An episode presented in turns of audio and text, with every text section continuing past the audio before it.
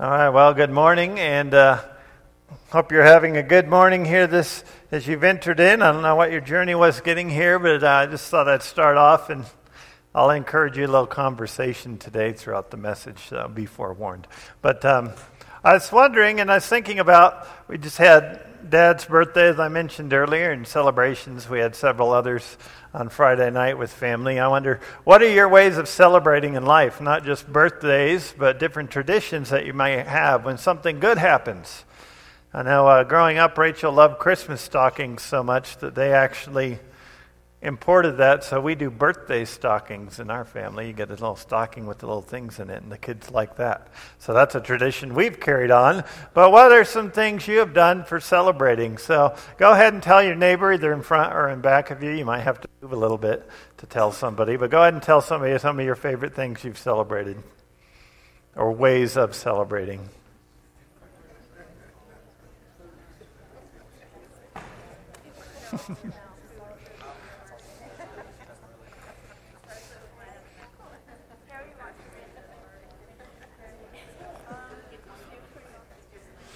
I know yesterday we did yard work. It was kind of a bait and switch. We celebrated the opening of the new Dutch Brothers by going over there after we finished yard work yesterday. So, yeah, the kids like to tie it in with food or treats when we do that. Uh, this morning, I think that we're being called not only to celebrate with one another, but I want to talk about what it means to have a mindset of celebrating God and what it looks like when we celebrate God together. So if you have your Bible, just open up to the middle of it to Psalm 100.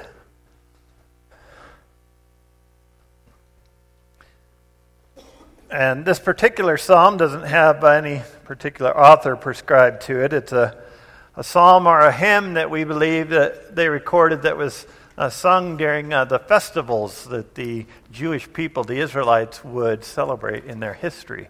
And so um, I'm going to read that out loud to us this morning. So it begins Make a joyful noise to the Lord, all the earth.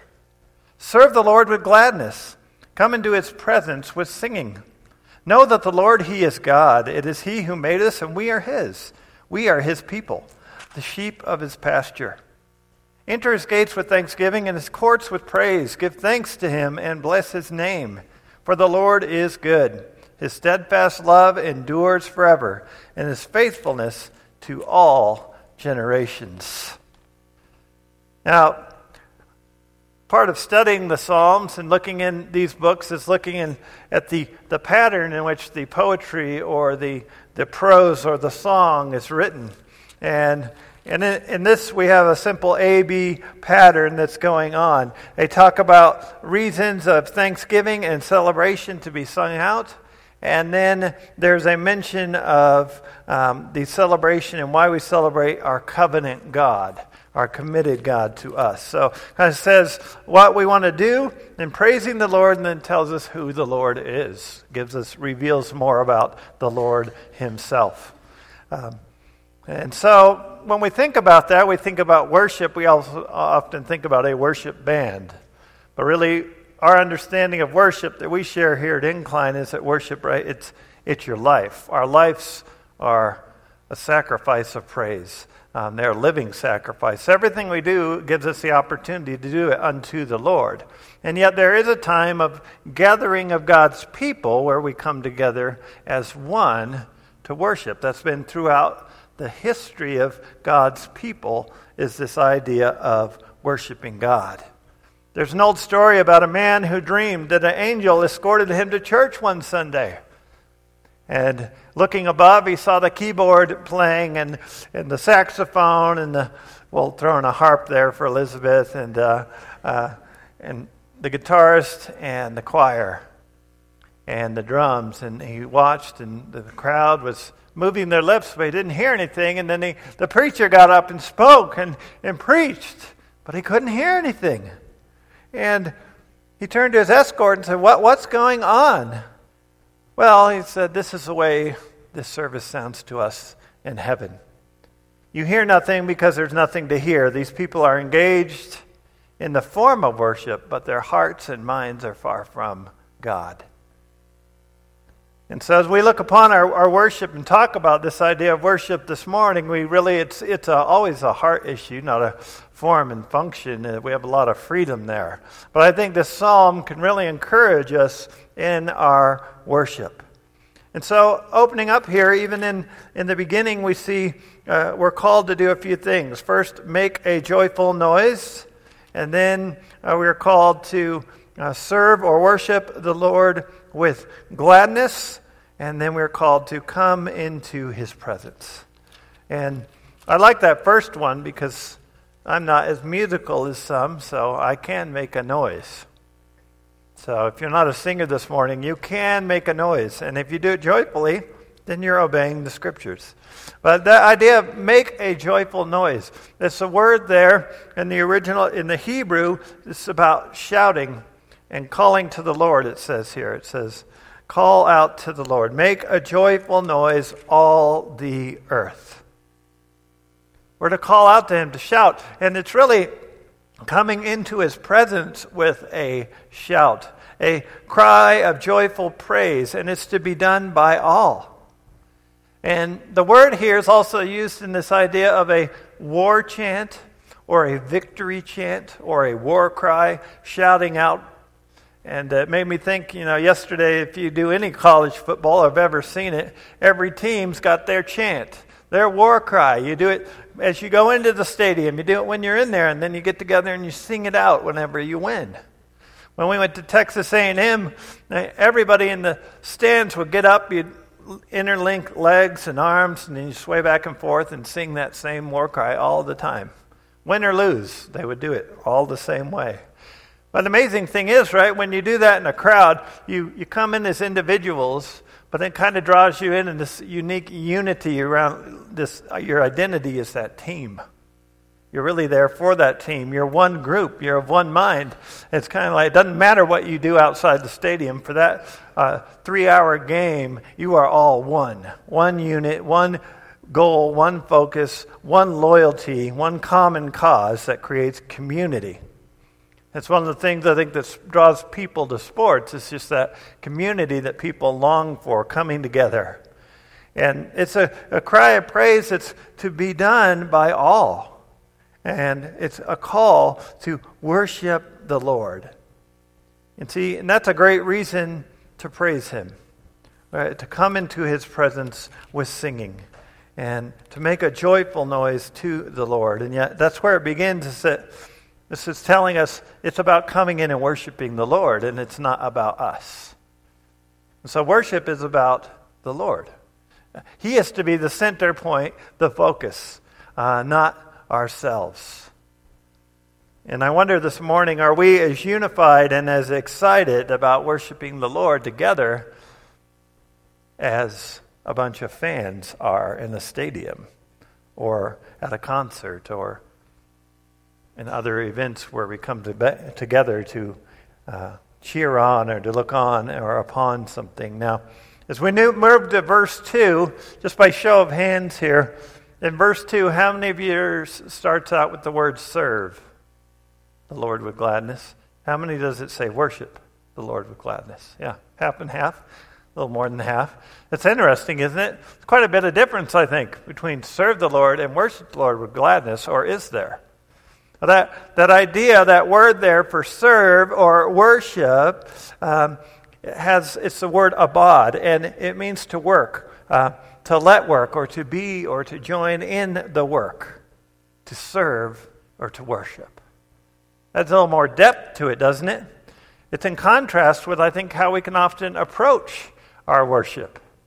Because we can often approach our worship as if it were um, a movie or, or going to a play, and we go in and, and we sit and we observe and we take it in, and then we leave and we say, well, the, the lead actor, well, he did okay in that. And, well, you know, I think the plot was a little weak in that movie. And I think we can do that on Sunday mornings and say, well, those songs hit me today, but you know, the sermon was here or there, hit or miss, and we can kind of treat it like a, an event where we're an audience and we come in and we observe and we just consume. And I think that's one of the plagues of the church in the United States.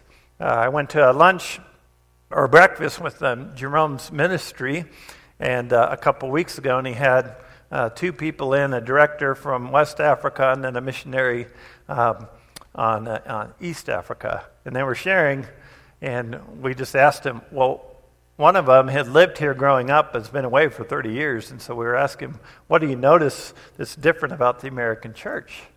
And they just said, I don't, we're so close to it, we don't know how much we've been consumed by our culture and how little, little we're separated from it. And um, in this mentality they just didn't understand of coming and the consumers of being able to switch from one church to another.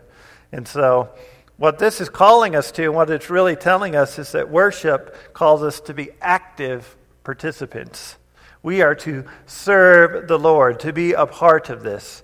Um, for all of Israel to come, this was a call, and it's a call for us to come as specifically as God's people, as a local church. It's a gathering, uh, we call it. A gathering to make Jesus known. We're to come and to make an effort, to put effort in for God. And part of that is when we put effort in for one another and do things to help one another on Sundays and to serve and to bless the children and to lead and to set up. Part of that, that's all an aroma of praise that goes to God. But our focus is God. But there's an effort that takes place. And we're going to talk about that as we walk through the psalm. We'll get into that a little bit deeper. Uh, in verse 3, then, it shifts to talking about their covenant with God or who God is. It says, Know that the Lord, He is God. Know that the Lord, He is God. It sounds redundant. Know that God is God. But if you've studied the Old Testament at all, you know there are different names for God within the text. And so this one says, Know that Yahweh, He is Elohim. Know that Yahweh, He is Elohim. And so this is the idea this know that the Lord, the one true God, Yahweh, is majestic, mighty, and awe inspiring. Doesn't that add a lot to that? know that God, He is majestic, awe inspiring, and mighty. When we come into His presence, sometimes we need to be reminded of that majesty and how amazing and big God is and how small we are. And so, as we look at this, we are to declare, and it goes on to say, that we are His people. It is He who made us, He is the Creator. It's acknowledging that He has authority over us. He created us, we are His possession. That goes against our culture, doesn't it? Our mindset of we are our own, and we are self made, but to say that we are the Lord's possession, we are His people, therefore He has authority over our lives and our decisions and can speak into them. That's pretty powerful. And the word right here that says, Know that the Lord is God and that he, it is He who made us, the word know means confess, acknowledge it. Not just know it here, but you're confessing that He's God. You're speaking it out. You're saying, I believe it. It's coming from deep within. It's not just a mere mentally knowing who God is, but it's actually taking time to confess that and share that openly. And so it is the Creator we, who we are praising, and He has authority in our lives because, as we know, this new covenant, New Testament, that we are His, but we know now that God's plan was for Jesus to purchase us with His very life, with His blood on the cross.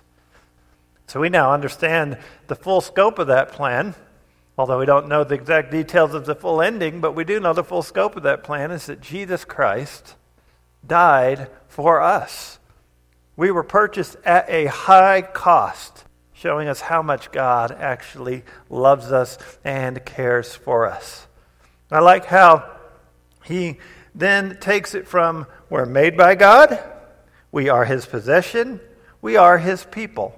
So it moves from, you know, the individual people, you are made by God. You are his possession when you come into his family. Then we are his people. We understand we're the bride of Christ. So there's a group mentality here as well. We are one. We're now in a family of God. And then he takes it one step deeper and refers to we are the people, the sheep of his pasture. This is one of the greatest um, pictures the Bible gives of Jesus Christ and of God. Uh, he is the Good Shepherd. We have Psalm 23 The Lord is my shepherd. And when we understand and dig into the details of shepherding, it's quite an amazing word picture that God chose that has lasted throughout 2,000 years. It still has deep meaning. You know, a shepherd has that ability to care for an individual sheep, right? And to go out and look for just one that is lost, to make sure that one is healthy. But the shepherd also has that ability to back up and look at everybody and do what's best for the whole flock and to care for the whole flock as one. And so there's this individual and corporate aspect to God's care for us and to Jesus' care for us. As individuals, He meets you where you're at. He the gospel deals with the problems you have, with the past you have, with the struggles you have. But the gospel brings us together as one. It unifies us. And it can Jesus actually cares not only about you individually, but he cares about his bride, the church. And he cares about Incline Church. He cares about this body meeting this morning and about those other bodies of Christ that we've been praying for. Isn't that amazing how God can care for us in all of these different ways, personally and corporately? It's been said by a preacher, um, Dr. Ray Pritchard, he said this, caught my eye. Uh, the greatest and deepest Christians I've ever met are not the ones with advanced degrees. They're not the ones who are always happy and cheerful, but they are the people who have found God to be faithful in the worst moments of life. Instead of running away from God, they ran towards Him. And they know things about God that the rest of us haven't yet experienced. When we allow Christ to be our shepherd, when we run to Him when things aren't great, when we don't feel like praising, when you go through struggles as a body, and you go through life as a body, supporting one another, you discover things about trusting Christ. Right? Some of you are nodding your heads because you know you've been through it. You're like, yeah, I know God so much better now. I didn't want to go through that, and I wouldn't wish that upon anyone. But what I learned through it adds this depth that never ends to the gospel and to who Christ is. And that is what it's pointing to. We are the people, the sheep of his pasture. That is a song of praise we are to declare and to call out. So, verse 4, pretty well known. Uh, if you think about it. Enter his gates with thanksgiving and his courts with praise. Give thanks to him and bless his name. Now, that's this idea of a corporate thanks, not just individual thanks, but entering his gates as a group. And so it's a corporate thankfulness, being thankful as a body. I don't know if you've ever experienced that, being around a group of believers that are all thankful for the same thing and just in full gratitude for the Lord. I can remember uh, in Hawaii, our church, Kalihi Union, um, Hurricane Iniki was headed towards us in the early 90s. And it was up until about an hour when it was supposed to have landfall that it shifted just a few degrees and ended up devastating the island of Kauai instead of Oahu. And I can remember that that very following that Sunday, the for some reason, that service stuck out in my mind as people were praying and singing, and this idea of gratitude of coming through that tough time. I can remember being in hallways throughout my life, outside of hospital rooms after a successful surgery or a procedure or somebody uh, turning around or even somebody going to be with the Lord. This group thankfulness in coming and praising God. There's something unique about it something unique about when all our minds are focused on the Lord and just pouring out in gratitude for a shared experience. And I think it's something that we need to think about and wonder about what is it that we could be thankful for even here as a church? What are some things that we could say to one another that we are thankful for that God has done in gratitude? So go ahead and talk with your neighbor, somebody in front of you and back of you and uh, share something you're grateful for with either this local church or a local church you've been in. So go ahead. What are you grateful for about being in a local church or being with the people of God? Or you can even share experiences you've had of being grateful.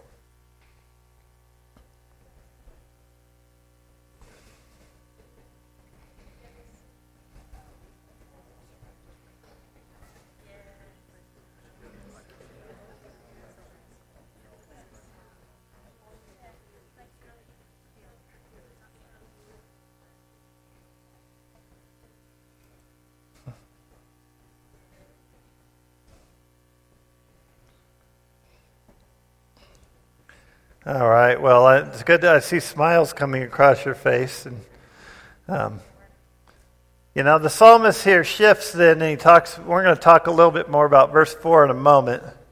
Um, but he goes, "For the Lord is good; His steadfast love endures forever, and His faithfulness to all generations." And uh, I can remember I did this assignment where it's like, look up the word steadfast love and how it's used in the Old Testament in all the different ways. And what I soon discovered was that's the Old Testament picture of what we now sing about all the time, and that's grace. That's that steadfast. To be stead- he loved the people of Israel no matter what they did. Now, there were consequences and direction from God, but he stuck with his promises and he showed them he, that he, when he says he will love you and care for you and guide you, he sticks with it. That's our God. He is steadfast. His love, his grace, and mercy for us endures. And so, as we look at that, we have this steadfast love and this description of grace. And that's a great cause for praise. That God is the same yesterday, today, and forever. God is the same. He's the same. He's the same God. His character is unshifting and changing. Our character, hopefully, is growing over time, right? But God's is solid. If you know anybody in your life who has that solid character that's not shifting, man, what a blessing they are. But to know that our God is like that with us, to re- be reminded of his character of being good, and that he is his faithfulness and his goodness. He is beautiful, he is pleasing, friendly, he's kind, moral, desirable, pleasant, faithful. His covenant love reaches in and changes life for everybody. And so, as we look at this, Israel's beginning to understand, and they would understand in spurts, just as we do throughout our lives, that, that God purely chose them, uh, not of their own deserving, but by his design. With Abraham, with Moses, with David, uh, through the prophets calling them back. In Jesus, we know we have this reason to celebrate today the gospel covenant that whoever believes in him will not perish but have everlasting life in Christ. He's covered it all, any penalty for our sins, taking away the guilt and giving us a new identity. And so, why wouldn't we enter his gates with thanksgiving on our hearts? Enter his courts with praise. I'll declare this is the day the Lord has made, and I will rejoice and I'll be glad in it. Back then, we used to clap, and that's why some of you who know that. But then it says, His faithfulness to all generations. To me, this is an amazing statement. From one generation to the next, we can declare who God is, but every generation has a story to tell about how God was faithful, about his steadfast love. And that's part of the joy of coming together as a body of Christ uh, to impact all generations, to make mature and multiply joyful followers of Christ. And so that's why I always remind people in heaven, there there's going to be so many generations we won't be able to fathom it. Of sharing God has been faithful year after year after year. So many of the Psalms call us to that.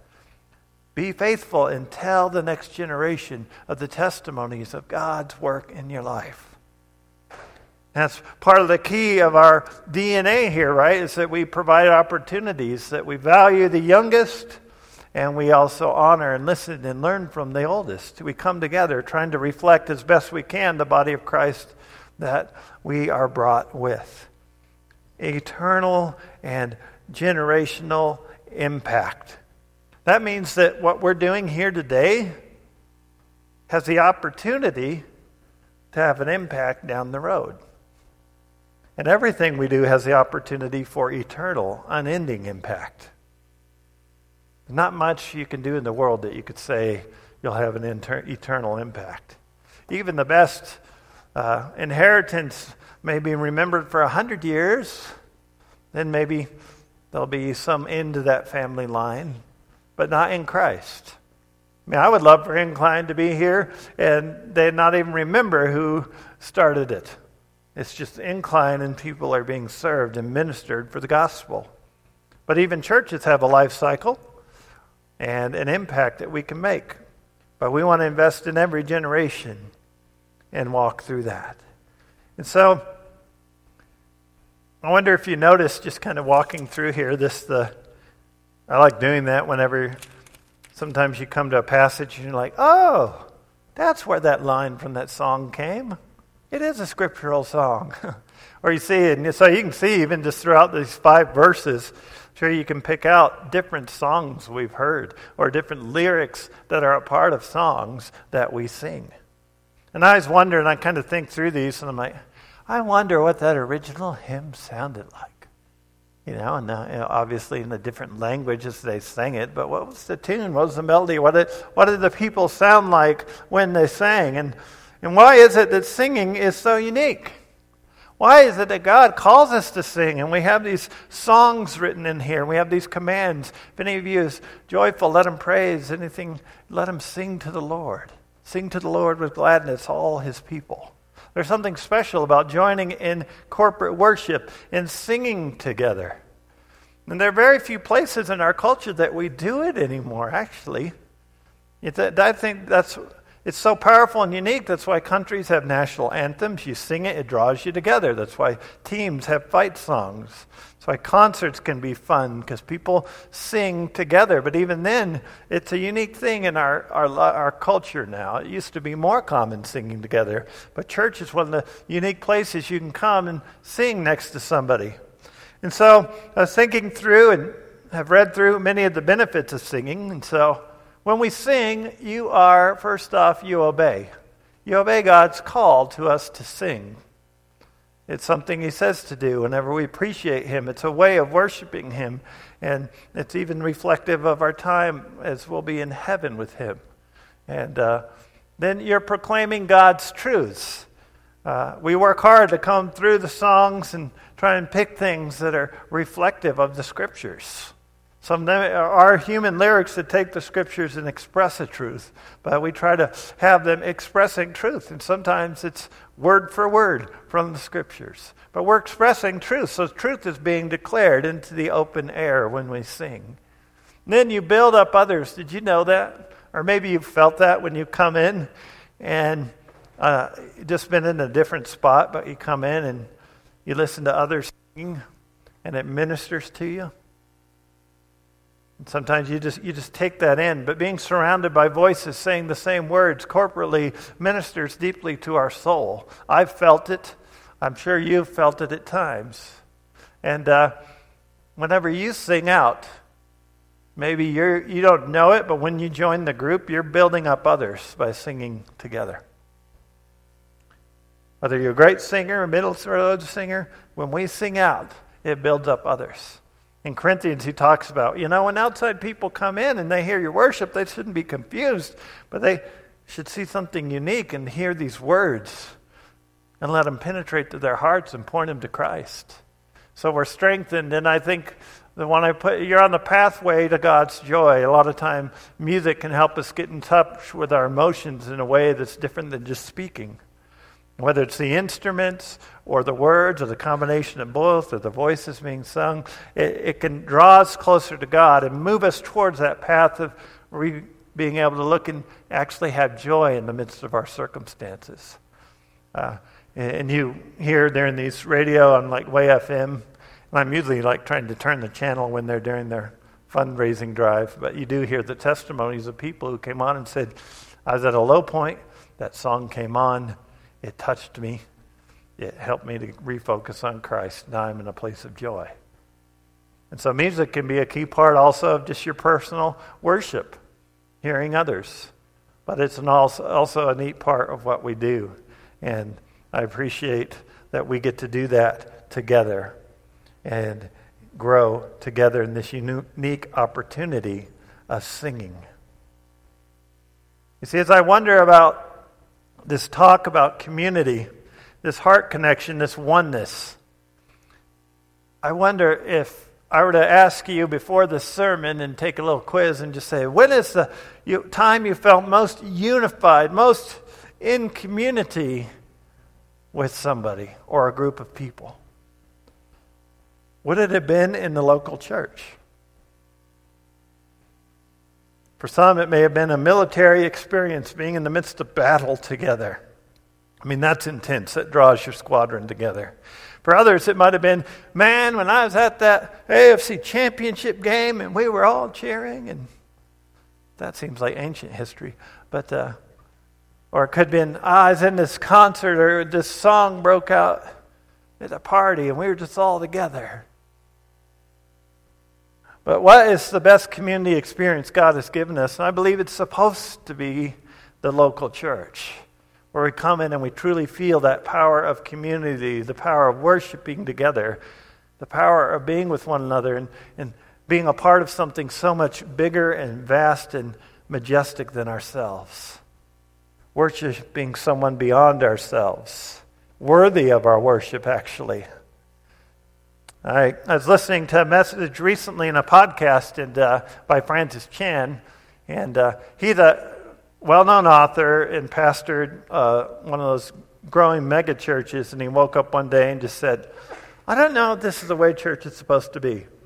Um, and soon he retired and resigned, I guess. And he took his family off to Asia uh, for a, over a year or something, just traveling around, being missionaries and he'd sold enough books, he had margin to do that. But um, he said when he met with the Chinese church and leaders there, he was so amazed by their just this passion and this idea that worship is serving the Lord. It's coming together and giving to the Lord. There was a fervency. This everybody felt they had a responsibility to do it and a priority in it.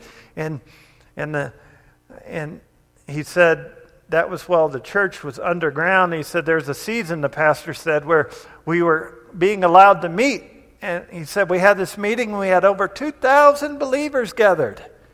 And uh, I forget like the exact length of time they were able to do that, but he said, I soon became frustrated as their pastor because people weren't being active anymore. They started to come and just partake in that big gathering.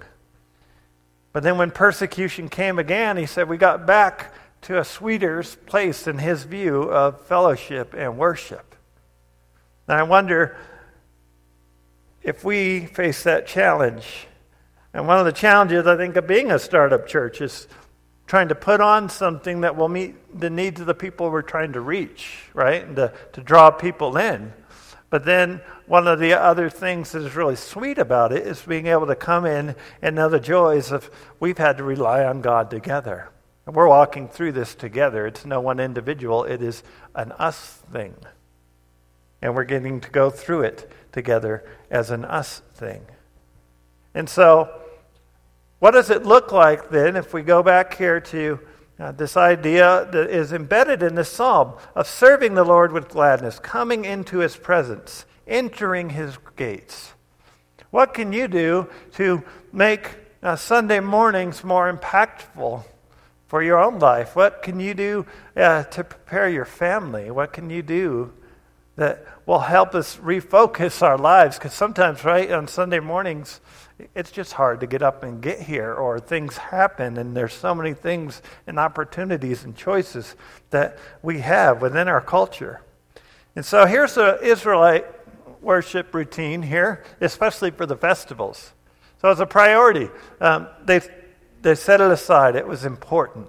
Now, it was embedded more fully in their culture for sure. Um, so, but they prepared ahead of time. So they thought about it ahead of time, put in effort. It wasn't a last minute thing. And I, I say this on this section here about priority, and then they have privilege to be in God's presence, understanding that it is a privilege. I think we need to be reminded of that sometimes. It's a privilege to come together. because it's for God and not for us. And then active participants and not consumers. And when I think about priority, I don't think of some legalistic thing like, you should be here on Sunday. If you miss, you're a sinner. priority means you can have something be a priority and be intentional about, yeah, we missed here, but our heart's desire, it's really about our hearts. Is my desire to be with God's people? Or is it more affection going towards other things? That's what it comes down to. It's not about percentage attendance. It could be that you're in a season of life, but you long to be with God's people when you're not with God's people. Do you have a longing for that? And I think that's some of the things we're trying to build and pray for and connect with. And one of the biggest challenges we will face in this time period for the church is a longing to be with God's people in community, in an understanding that it is absolute privilege. And uh, within that, I wanted to show a little picture here.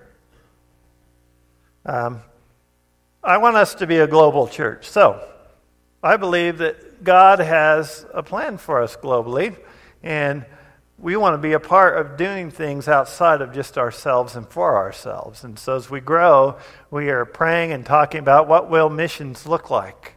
And one of the things that missions has done for me is to give me a proper perspective on worshiping God and coming together as His people. So, thankfully, none of you started laughing at these pictures. So, first off, I appreciate that. Thank you. Not laughing. Now, that is me getting ready to preach the first sermon I ever preached. I was on a missions trip. Uh, uh, out of based out of Hawaii, and the guy the day before says, "Kevin, Tomorrow you are preaching. I'm like, I am not trained. I don't know what to say. He's like, go spend time, pray about it, be ready. So we go, and as we drive in this bottom picture, we come behind this group, and uh, they are walking in as a group, singing and praying in step, kind of marching in. And they let our car in, entering his gates with thanksgiving. It was amazing uh, to see this. And they had walked you know, walked in a mile, two miles, five, maybe up to 10. Uh, and then these are all the kids that were there. And behind is just that field, and there's trees around. No building. I stood in this clump out in the sun, getting bright red because I was sweating and I had the suit on with a translator and yelled out to a couple hundred people under trees. Some sermon that I don't know. I just preached about how they could be missionaries to the world too, that America is not the greatest place. What's greatest is to know the Lord. And, and so, in doing that, you, you begin to realize they didn't have but a drum and one other little instrument, and their praise was full of joy. and uh, they made it a priority. I mean, they came together as a people. And then afterwards, that's just my fun picture because his name is Boaz. So I was like, ancient cousin, Boaz and Boaz, right there, both with our glasses on. So, um, but it's just good, and you know, to get out or even expose our kids and let you know that worship looks different around the world, but it's all worship. And we have the privilege of adding some things in here in our culture and doing some things. But when we boil it all down to it, it's about prioritizing God in our hearts. It's about the privilege of coming together. It's about singing and building one another up, using our gifts together, and making, most of all, God known. Making Him known. And the reality is that not every Israelite, I don't think, felt like worshiping every week or every festival or going in. Some of them had tough things going on in their life. And yet they still went through it, and the other people were able to build them up and support them in that. It's not like I expect you to, to get in your car on a Sunday morning and be like, woo, it's church day. Then you put on Kool and the Gang, celebrate good time. Come on. Then you all come to church and you come in, yeah. We know that that's not life in the broken world, but there should be an element of joy in us or an excitement from time to time about coming before the Lord right? If we don't have it, then we maybe need to get back to the root and the heart of worship and realize that God is in this.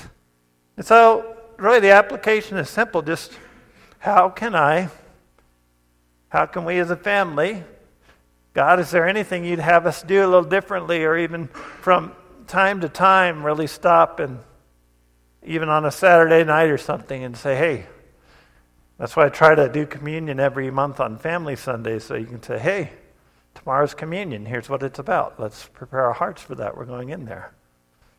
And other times you're just going to stumble in here and get here and you're like, yes, we made it. Barely. And uh, we're happy for that as well. Because when we come together, there's something powerful about it. And when we do it consistently, there's something that speaks to the Lord. And most of all, we just hope, hope that they hear us and that in heaven it's heard and that God is pleased with us. And that our focus draws us to Him and thankfulness for who He is and what He has done. And just forget about everything down here for a little while and remember that heaven is indeed our home. And so, uh, as we close today, we're going to do this. We're going to stand up, and um, men, you're going to read verses 1 and 3. Women, 2 and 4. All of us, 5 together. Okay? So, please stand. And so, men, you are 1 and 3, and women, 2 and 4. And then verse 5, we'll do it all together. Okay, so. Uh, men, let's start. Make a joyful noise to the Lord, all the earth.